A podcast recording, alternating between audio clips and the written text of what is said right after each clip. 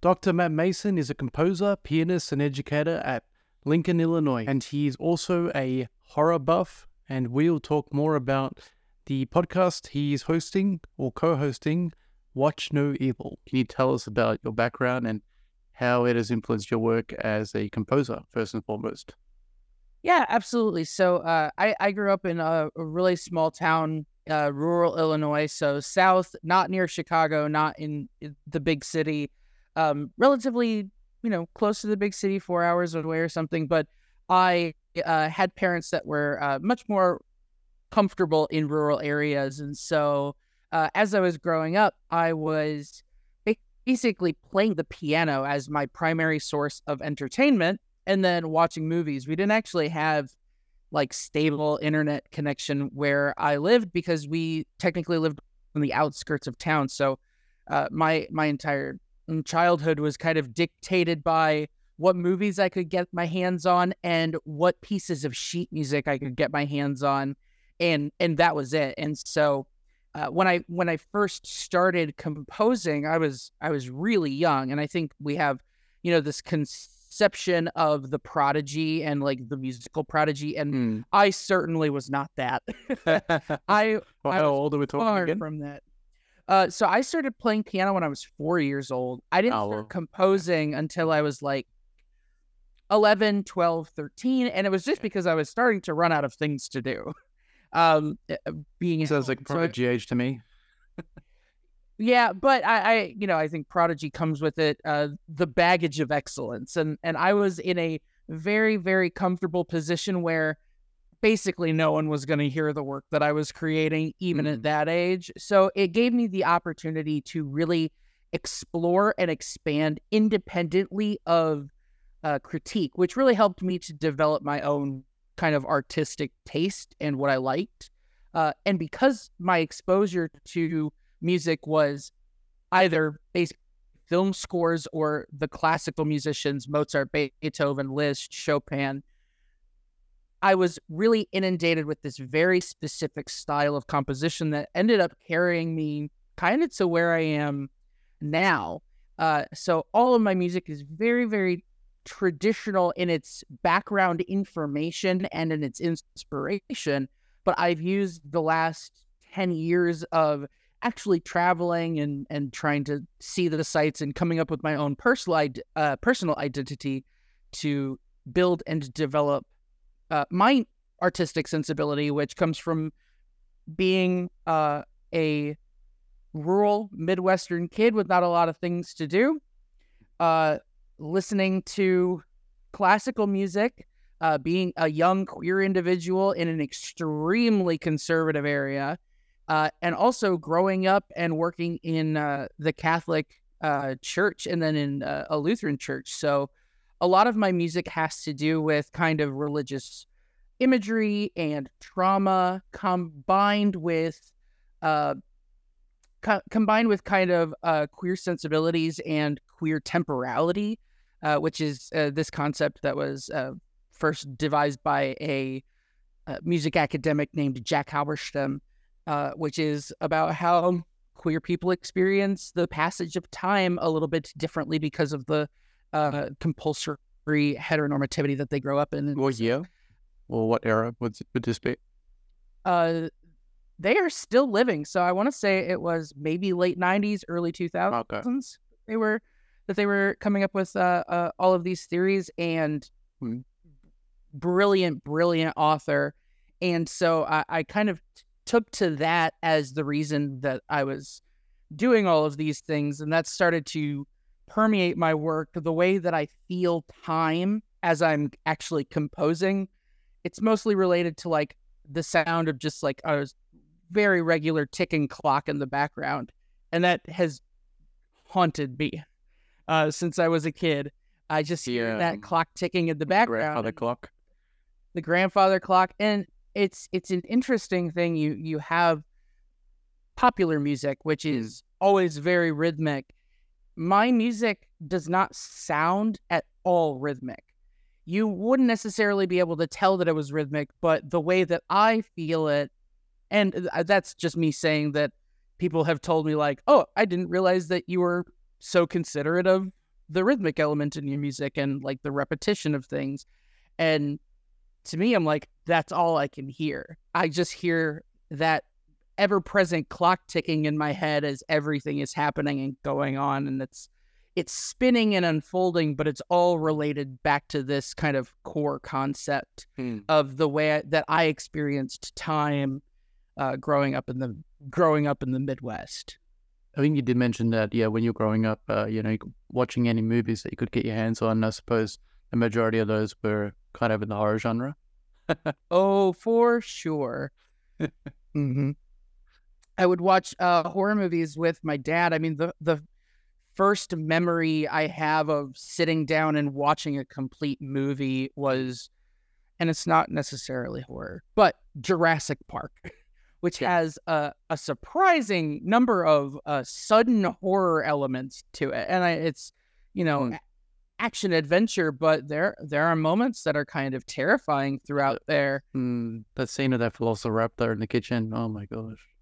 Yeah that's that's frightening and i i think that uh even the the Hmm. part where uh she's in the underground trying to turn back on the lights and she Yeah. sees the hands that have been Mhm. like that's traumatizing to to someone who's a little kid and it wasn't traumatizing to me i was like i need Mm. more of this um and then from there i just started watching more and and Mm. more horror movies and i got to the point where you know i was five or six years old and my dad had given up trying to stop me um from watching horror movies and uh, part of that is also because i had a sister that was seven years older than i was and she was allowed to watch horror movies and so i would watch horror movies with her. Um one of my one of my favorite memories is um her and a friend of hers uh sat me down in a chair and made me watch Halloween H2O with them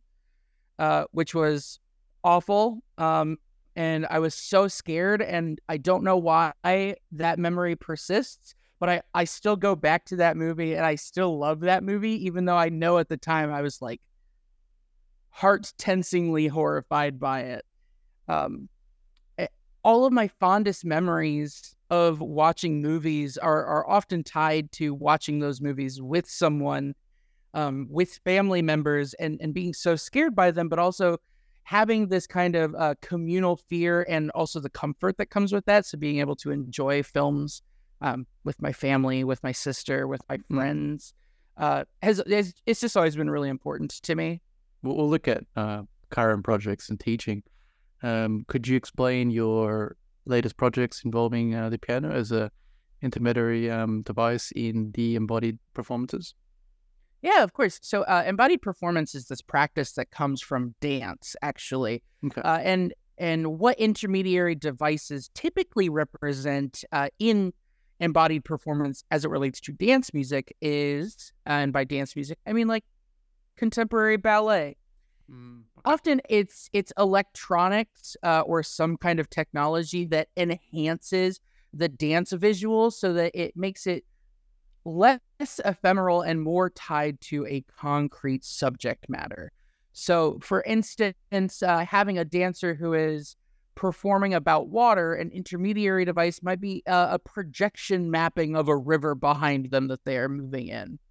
Um, and so, the piano, uh, as an intermediary device for embodied performance, is trying to do a similar thing, but without the use of technology we don't talk about pianos in the same way that we talk about dance, but there is a similarity in the choreography that is necessary. If you've ever seen like a pianist in concert, like um, a Martha Argerich or a Lang Lang, they are moving and they are expressive and they are Mm. expansive and their whole body is shifting left and right, and that that is a dance. They are doing a dance It's like they're feeling the music.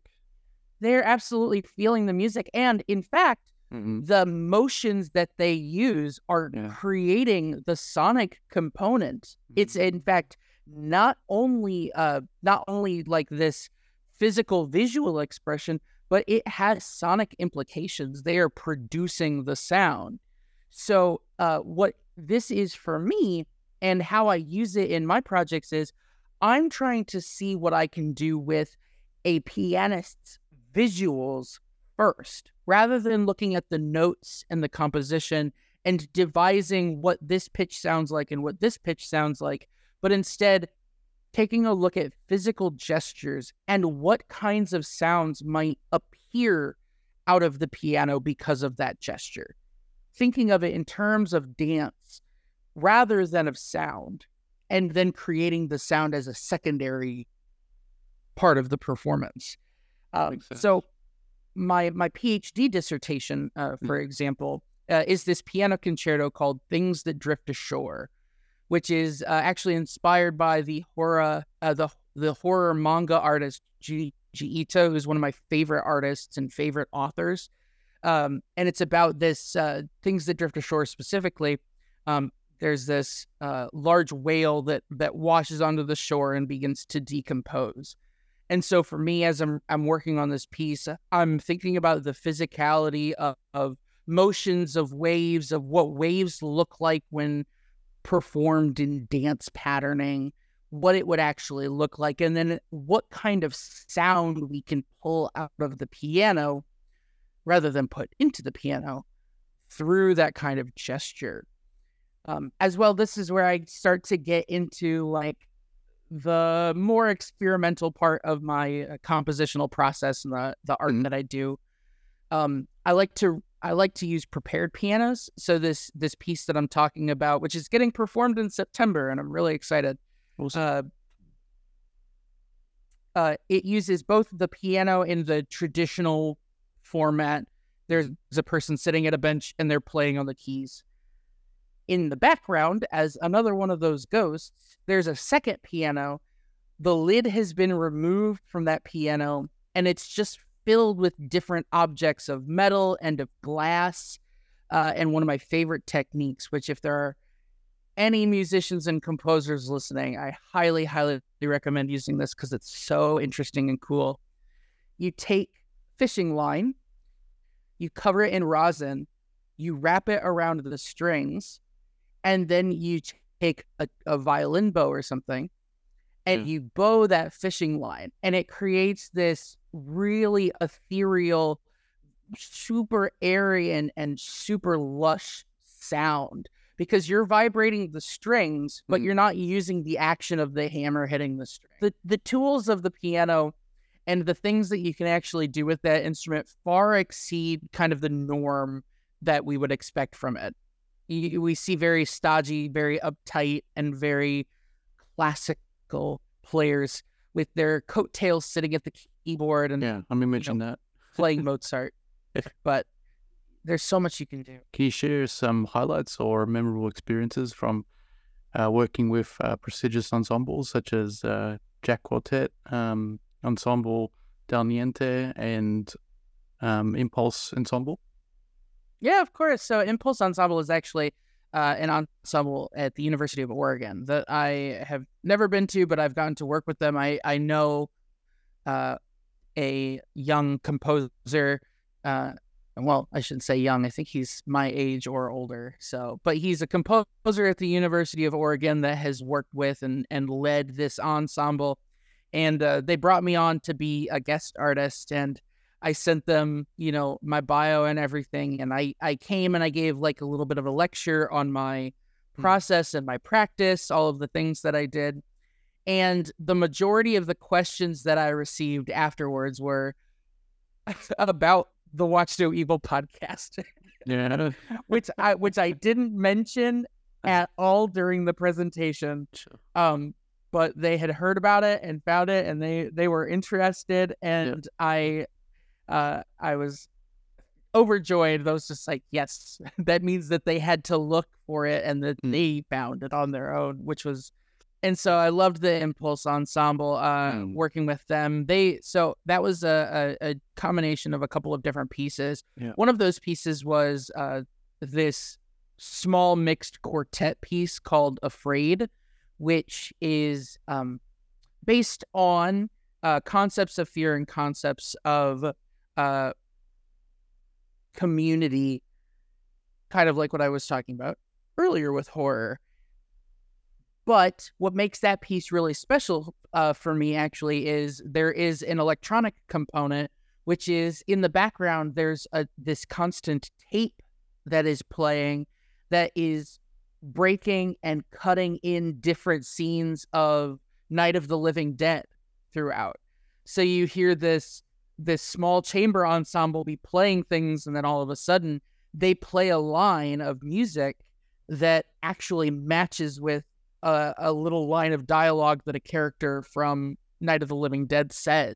Mm. And it just kind of keeps going and builds on this aspect of, of fear and also the safety of community because it is through uh, the combinations and the interplay of the actual instruments that we we start to understand uh, the qualities. I, I, at least I feel of uh, community and and those concepts of fear, and being able to then use community as like a shield for uh, times of fear. And uh, the other one that I uh, had them uh, perform or that they performed for me was this piano work called uh, Humans and Insects, um, which is uh, based on uh, uh, another artist named Osamu Tezuka. Uh, and it's about mimicry and how we can make the piano sound as a different instrument and how we can take piano sounds and start to deconstruct them um, and when Did we deconstruct that inspire that new project? It it did. That was definitely one of the starts of it. Yeah. Uh, it was that was kind of like the testing ground for Mhm. in traditional piano playing. So at the keys and on the keys, Yeah. what can we do to reshape the the fundamentals of piano playing to Yeah. be something that is leading towards mimicry? That sounds fun, but yeah, I need to uh, learn the basics or the foundation first before I can probably start doing that. Right? I don't even know if I could if I could play that piece at this time. yeah. it's been a little bit. I want to get back to the the roots of uh, where I actually met you, and um, you know, through obviously Redwood Sound Labs, uh, Aaron and uh, Biggs. You, do you want to talk about uh, Watch No Evil? Is this the time? Why not? All right, so let's Let's look at your it. additional end of it. Uh, you know, what motivated you to start uh, the podcast, uh, Watch No Evil, and what topics do you discuss in this show for the listener? So w- with Watch No Evil, uh, it was a pandemic project, really, and it was one of those things where I, I had been friends with Zach for such a long time, and even though uh, I, he lived in Illinois and I was living in Indiana, about four hours away, about once a week we, we would get together and we would talk on the phone. Actually, this was you know pre Zoom, so we would actually just call each other and we would sit there and we would watch a horror movie together over the phone. um, over the phone wow. with good. and it, it would be me uh, my friend zach and his wife val we would we would like sit there and we would just watch these movies and then we would talk about them and then we would always say we would always say to each other you know what we should do a podcast we should do a Yeah. podcast sometime and it just you know it just became this running joke of we should do a podcast Mm, and then the pandemic happened. Yep. And everything shut down. We we weren't able to like go outside. We weren't able to Mm. practice. I had much of my teaching load reduced. So all of a sudden I found that I had to work Mm. significantly less. Uh and what a shame. I know, right? And uh, so one day I I told Zach we were gonna do our weekly horror movie watching anyway because we were already doing it virtually, and I wanted to watch The Thing because he had never Uh-huh. seen The Thing, John Carpenter's The Thing, I haven't seen that yet. and Mm. oh, it's one of my favorite movies just of all time. Uh, and this was actually Suss it out tonight. yeah, this was actually the first episode of the podcast, if you notice. And that's Mm. because after we watched it, I said, get your recording equipment out. I'll meet you back here in Mm. three hours. We're, We're gonna, about this thing. we're gonna talk about the thing. And Yeah. we we did it and we recorded and I said, send me your audio and we're gonna see if if this works. And so, so he sent me his audio. I compiled it, I put it together, I sent it back to him and we actually listened to it together. Mm. And we were like, yeah, we're gonna we're gonna do this. And Yeah. so we we drew up a schedule of how we were actually going to do all of the editing, do all of the recording work, what episodes we were going to make, and how we were going to talk about the show. And it it just sprang forth from there. And we've kind of refined the process. Our earlier episodes are Mm. an hour long. Um, and we suddenly were like, yeah, this could we we can do 30 minutes. Mm. So um we typically record when we record for like two and a half hours sometimes at the max. Uh and then one of us will edit it down to that like 30 minute time frame. Uh yeah. mostly because we'll start talking about something and then it'll become an anecdote about our personal lives and then we're just talking about our personal lives again because we're friends Yeah. and so uh, we just started doing this and uh, we, we just started talking more and more about uh, art and the artistic process behind doing these podcasts and that we just loved talking about horror movies. And so uh, when we got to like topics as as we've kind of refined it and we talk about things within the show uh, that we're actually watching it's typically seeing how much of it we can actually dissect and almost in a way that is um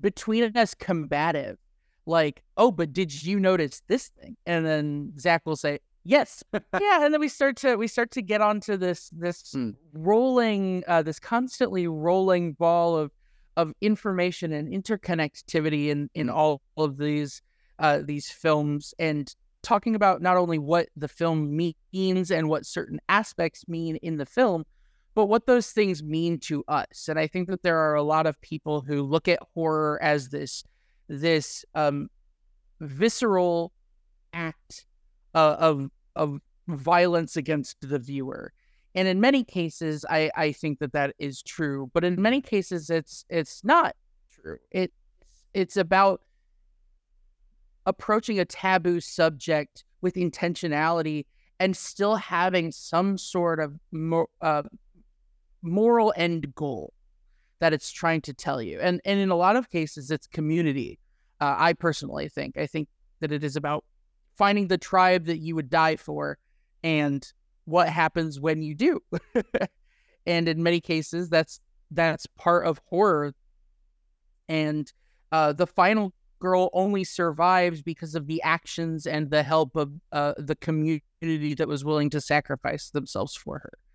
Um, so we we roll into the these concepts uh, within the movie and we we one up each other but we also are just having Mm. fun breaking down aspects of uh, of art And I wanted to say um, just before uh, about um, y- you know like contrast to let's say Fields of Glory with uh, Redwood Sound Labs. Um, Mhm. Yours, yours and Zach's is kind of like the uh, the crit and lit, not of sports films, but of horror films. and I like how it just entwines. You know, I feel like Biggs uh, really uh, found the right one with you guys. yeah and and we adore him so Yeah. yeah cannot speak too high and i mean all of the work that he does just as a podcaster but Mhm. also as like a producer and friend of ours that we found through podcasting um I, I really do think that part of the reason that we kept Watch No Evil going for so long, even after like um the pandemic and doing so many seasons, was because we had such encouragement and such support from M that we were like, we have one person who likes us, and Mm. God dang it, we're gonna make sure that this show stays on the air for them. It. It definitely exemplifies uh, Biggs, and I like I like to um kind of uh picture him as because even he was my day one, you know, like always a supporter, you know, the one that's liking all the posts and whatnot. And um I like the image. I don't know if you've seen the meme where it's like the it's like a concert rehearsal, um, but like at one of those rock concerts, and it's like the guy in the crowd of uh, one uh, billboard. Like it's just that one friend that's always liking every post. Yeah, that's Biggs. Yep. Yeah, he's And- great. Yeah, and I also wanted to comment on uh, with Watch No Evil, for example. I don't know if you've received many much feedback, so I want to give you my feedback. I'm not much of a. I'm a I'm a movie fan. Like I, I like watching movies, but horror is really not one that I kind of watch. So I kind of shy away from it, and I don't have too many people or friends that probably want to watch it with me, but I like the concept um, because that might uh, make it less, you know, scary or not, you know, like and watchable because I kind of like cringe away from it. I'm like, it's not really as enjoyable. I don't know if you get that understanding.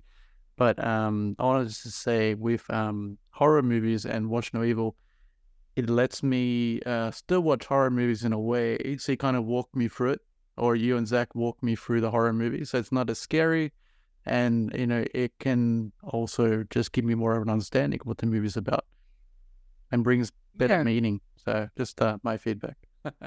yeah, we that and we we love that. We we have a couple of friends who are yeah. who are squeamish and who won't watch the movies with us. We always invite them, but they won't do it.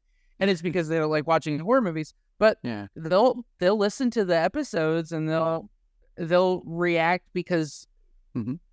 and then they'll they'll text us afterwards just like, "Oh, you talked about this thing in the movie. That sounds really interesting." And then for them, uh, and for our close friends, it, it actually became this thing where we would do this episode, and Zach and I would talk through the horror movie and it got to the point where we had these these friends who wouldn't watch the horror movies because they couldn't handle the horror movies but they would have meaningful comments to add to the discussion of the horror movie and we want to make sure that we feel that we are letting people who who want to make comments of horror movies and who want to participate in that uh, have the opportunity to do so we can we can try to demystify uh, the horror aspect of it and, and still get to the message at large. So uh, I really I, I I love that that piece of feedback. Thank you so much for sharing and and I will make sure that that Zach mm. gets it too because I know he that that means a lot to to him as well.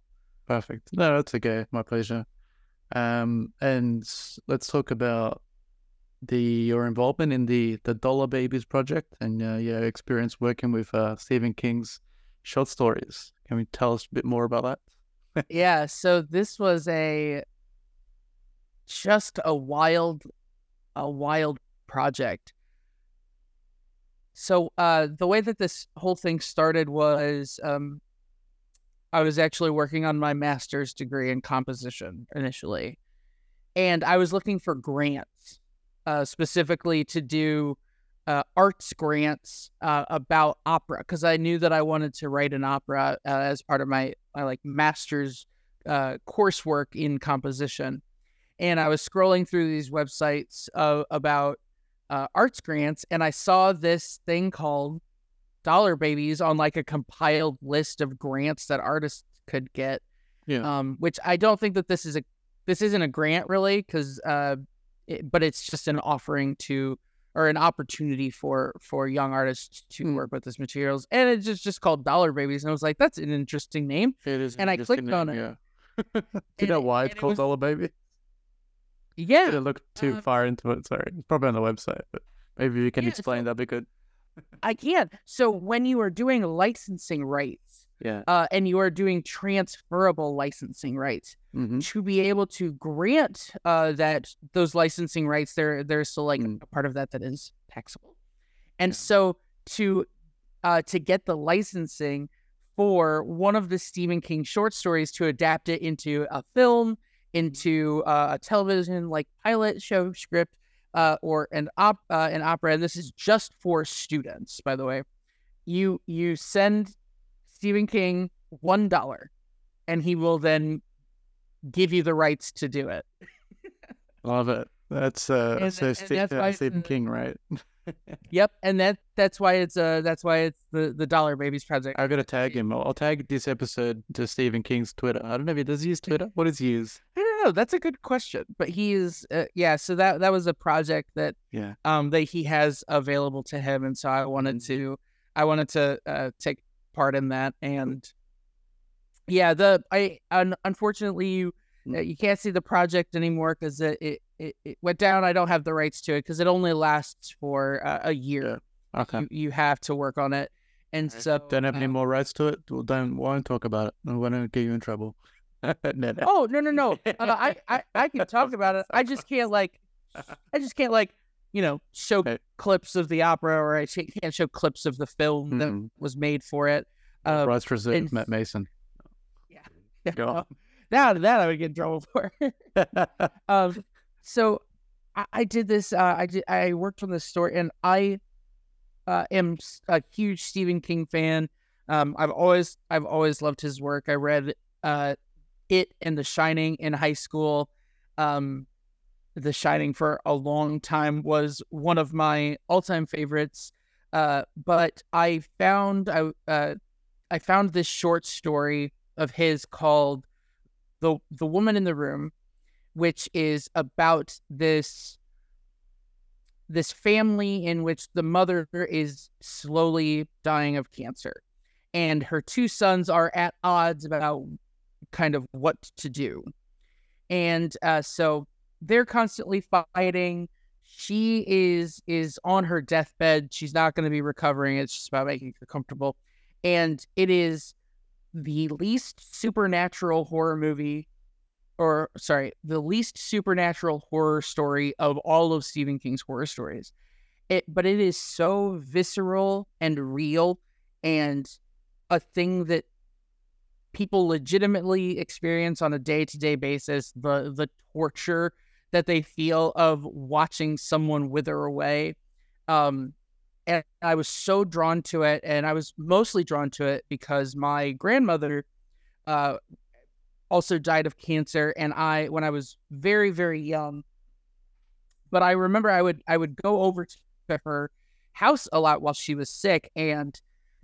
Specifically I remember I was um, sitting in like this like uh, lobby area outside of her apartment because I couldn't go in because all of the fa- all of my family were there. They were kind of like saying their last goodbyes um, to her and so I was just like sitting outside. I came in I, I did my last goodbye and then I my parents ushered me out and had me sit uh, in the hallway, and I was just playing Pokemon uh, on my game on my game, starting to like realize what was happening there, and so yeah, would have been. It, it's just this like thing where you can feel that you're like silently crying while playing a video game. It's very mm-hmm. sad now, but like but um yeah and so it was just a, this really impactful moment and so reading this story it like really brought me back to that mm. that sensation of like this person who you so deeply love and you can't do anything for um and and kind of experiencing that and it it draws parallels like the torture that you feel waiting for them is the is kind of the pain that they are personally experiencing and so i took the i took the woman in the room the story and I I sent uh, I sent uh, an email through, through Stephen King's website, the Dollar Babies like thing, and I just said, "This is the story. Um, I would love to do this one. Would it be possible?" And then I gave like a a super detailed description of one why I wanted to do it, and two, what I was going to do. And I got an email a few days later that was just like, um, this has been granted. We're gonna send you the paperwork to like fill out for it, and then you do this, this, and this, and then you'll have the, the you'll have um, non-exclusive rights for a year to to work on producing a, a piece with um, with this mm. story. And so that's that's what I did, and it was so impactful for me. It was it was really cool that this person who I really looked up to and respected and has such notoriety was offering this kind of opportunity to young artists and filmmakers um, and to then also be able to work with a story that I felt extremely personally connected to um, was just insane and mm. very very cool. Mm, thanks for sharing that one. That's, so yeah, Matt Mason, the Dollar Baby. That's the story. yeah. Yeah. So let's talk about the um, yeah the category of uh, yeah, research and findings. Uh, how has your research on gender performance in uh, popular music been received, and what are some key findings or insights you've discovered? Yeah. So uh, one of the things that research uh, in gender uh, is is huge. It's it's a vast, vast pool, and you have a lot of people who are working in different fields of gender and what gender performance actually means. And I mean, if you even go back to like the um, the ideas of, of femininity uh, in music, the the concept of masculinity in music. Um, there is uh,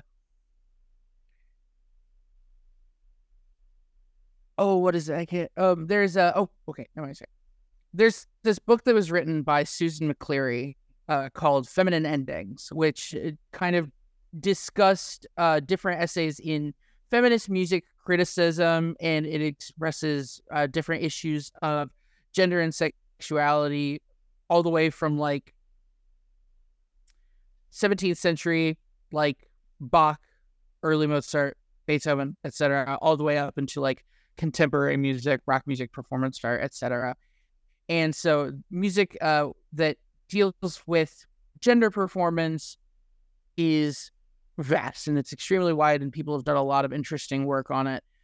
That said, a lot of the commentary that authors and academics do on gender performance is kind of detached from the music itself. It's about the gender uh, performance of the actual artist that is performing it. Um, and it largely, uh, what is it? How should I say this? It, it, it is, uh, it is lar- like I said, it's largely detached from the core of the music at large. And so my research on gender performance is talking about how I think that certain artists, especially in popular music, are are kind of toying with the ideas of gender and the ways in which gender uh, has been kind of codified uh, or stereotyped, uh, and and starts to mess with that. So uh, look at an artist like, for example, Nicki Minaj, who is uh, internationally known uh, hip hop artist.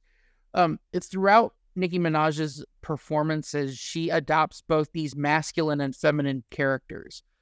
A lot of work has talked about the masculine and feminine characters that she's adopted, but no one has ever talked about what those characters do to affect the music and what the okay. music uh, actually conveys. And so my goal is to is to always like talk about the fact that gender is a discrete part of composition. The way that people are thinking about this particular phrase is going to be gendered as female, and this particular phrase is gendered as male. I've um, never so thought for... about it like that, but now I have, yeah, and now it's yeah, and and, and Nicki Minaj is great for doing that specifically because, um, in in hip hop in general, you can tie rhythm and rhythmic complexity to first character and then secondly to gender. So with Nicki Minaj, uh, she's adopted this Barbie persona, right? And and so there's this like bubblegum pink aesthetic that she has uh, for certain characters, and when she's using those characters, she adopts uh, what's referred to as the Valley Girl um, affect. So the, the Valley Girl comes from like a Nicolas Cage movie, uh, that is uh, indicated by like this high rising terminal and the use of um, like, for example, as uh, vocal filler. Uh, and it's supposed to represent like feminine ditziness. So Nicki Minaj kind of takes that character and uses it in rap uh, and ties it explicitly to rhythm. So in the rhythms where she's adopting this Valley Girl characteristic, there's no syncopation. All of the beat divisions of each of the phrases are even beat divisions, so like series of eighth notes rather than um, more rapid 16th note pattern. And then for her more hard, air quotes again, masculine rap style, in which she is trying to mimic kind of um, the rap greats, uh, for example, she's using different levels of rhythmic complexity and syncopation that she is explicitly trying to gender as masculine. And it's not because I'm saying that rhythmic simplicity is feminine and rhythmic complexity is masculine, but that we've created this stereotype around women in hip hop music that is people say women are not as good at rapping as men, which is not the case. Uh, but that's one of the like main criticisms of a lot of women in rap. And so Nicki Minaj is, is taking that concept, that conceit that people have made against her, and she's kind of flipping it on her on its head and uh, making it a part of the joke. So she's using gender and its performance to kind of uh, push back against this uh, uh anti-feminine hip hop rhetoric. Mm, it's pretty clever. I think uh, a lot of people, if you don't, um, obviously, not that you're not in the scene, but if you're not, uh, if you don't understand the, is it a nuance or the, the you know the meaning behind it, music? I mean, you wouldn't get definitely this. a nuance. Yeah. yeah. So, um, in in rap, there's this concept of sounding, right? So, sounding is the idea of actually uh, taking social artifacts and infusing those into the actual musical composition, the rhythm, the flow, the the tessitura and range of the voice that they're performing in, and they're adding in different stylistic characteristics that have some sort of indicator. For example, Ohio-based rap uh, can kind of be identified by the fact that it uses a very specific triplet rhythm.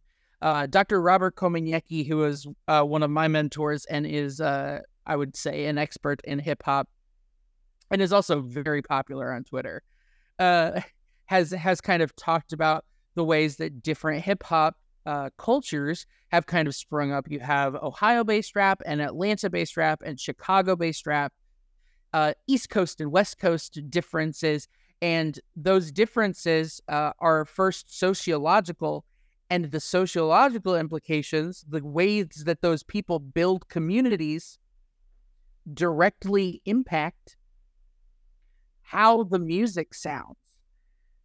And so uh, you have uh, aspects of, of kind of culture in the music. And I, I'm just taking it a little bit uh, in a different direction and talking specifically about gender and the way that we use signifiers, which are how we uh, purport certain aspects of masculinity or femininity in music uh, via the language that we use and via the actual musical element.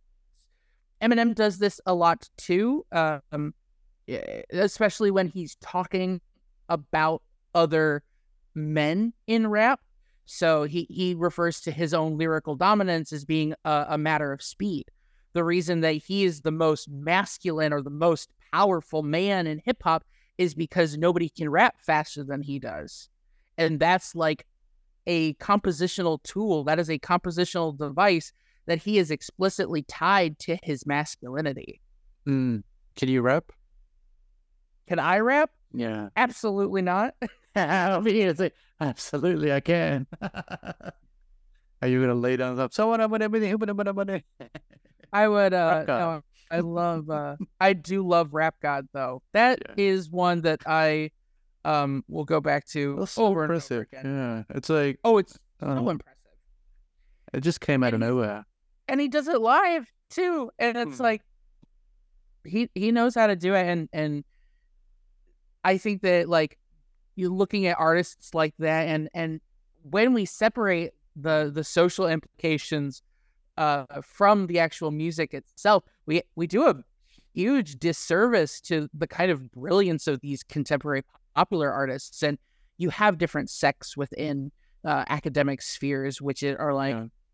the only good music is classical music, or classical music is dead, and we should only be working on popular music. And and neither of those is correct. Uh, all all music has validity, and all music has similar ideas of representation um, there are similar themes that have kind of persisted with music forever and in all mm. things. And when we take the time to appreciate and look at how different aspects of culture have kind of shaped different musical communities, we have a much richer vein uh, to mine for art. Mm.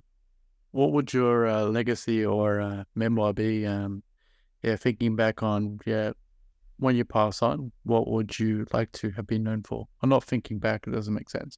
Sorry, we are ghosts right now. oh, for sure. But yeah, um, when, when you pass on, what would you like to have been known for?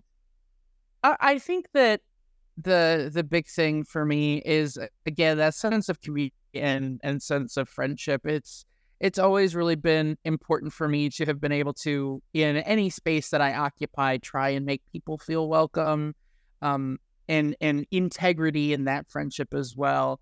Um, I, I've talked a lot about like the really amazing and wonderful aspects of classical music and and some of the not so amazing aspects of it as well. But I think that um, sometimes we get into this mindset of when we interact with people, especially as artists, uh, if we try to interact with them eh, as friends, it can become very transactional.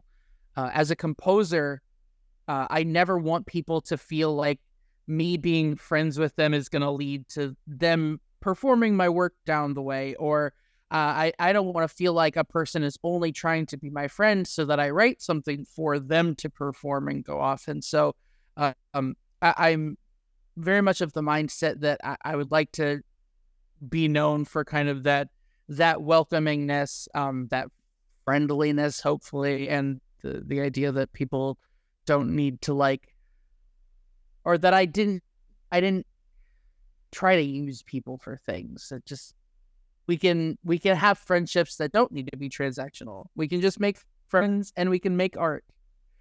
Yeah, that's the tagline. Make friends, make art. um, yeah. So that's that's, uh, that's, that's on the tombstone. What I feel. Yeah. That's gonna be on the tombstone. Yeah. Make friends, make art. Yeah. Thank you for having me. I really appreciate that. Just one more thing. If you love what you're hearing and want to support us, consider buying us a coffee on buymeacoffee.com forward slash ND podcast. That's N for November, D for Delta podcast. Your contribution will help fuel our podcast and bring you even more great content in the future. So thank you for being part of this podcasting journey.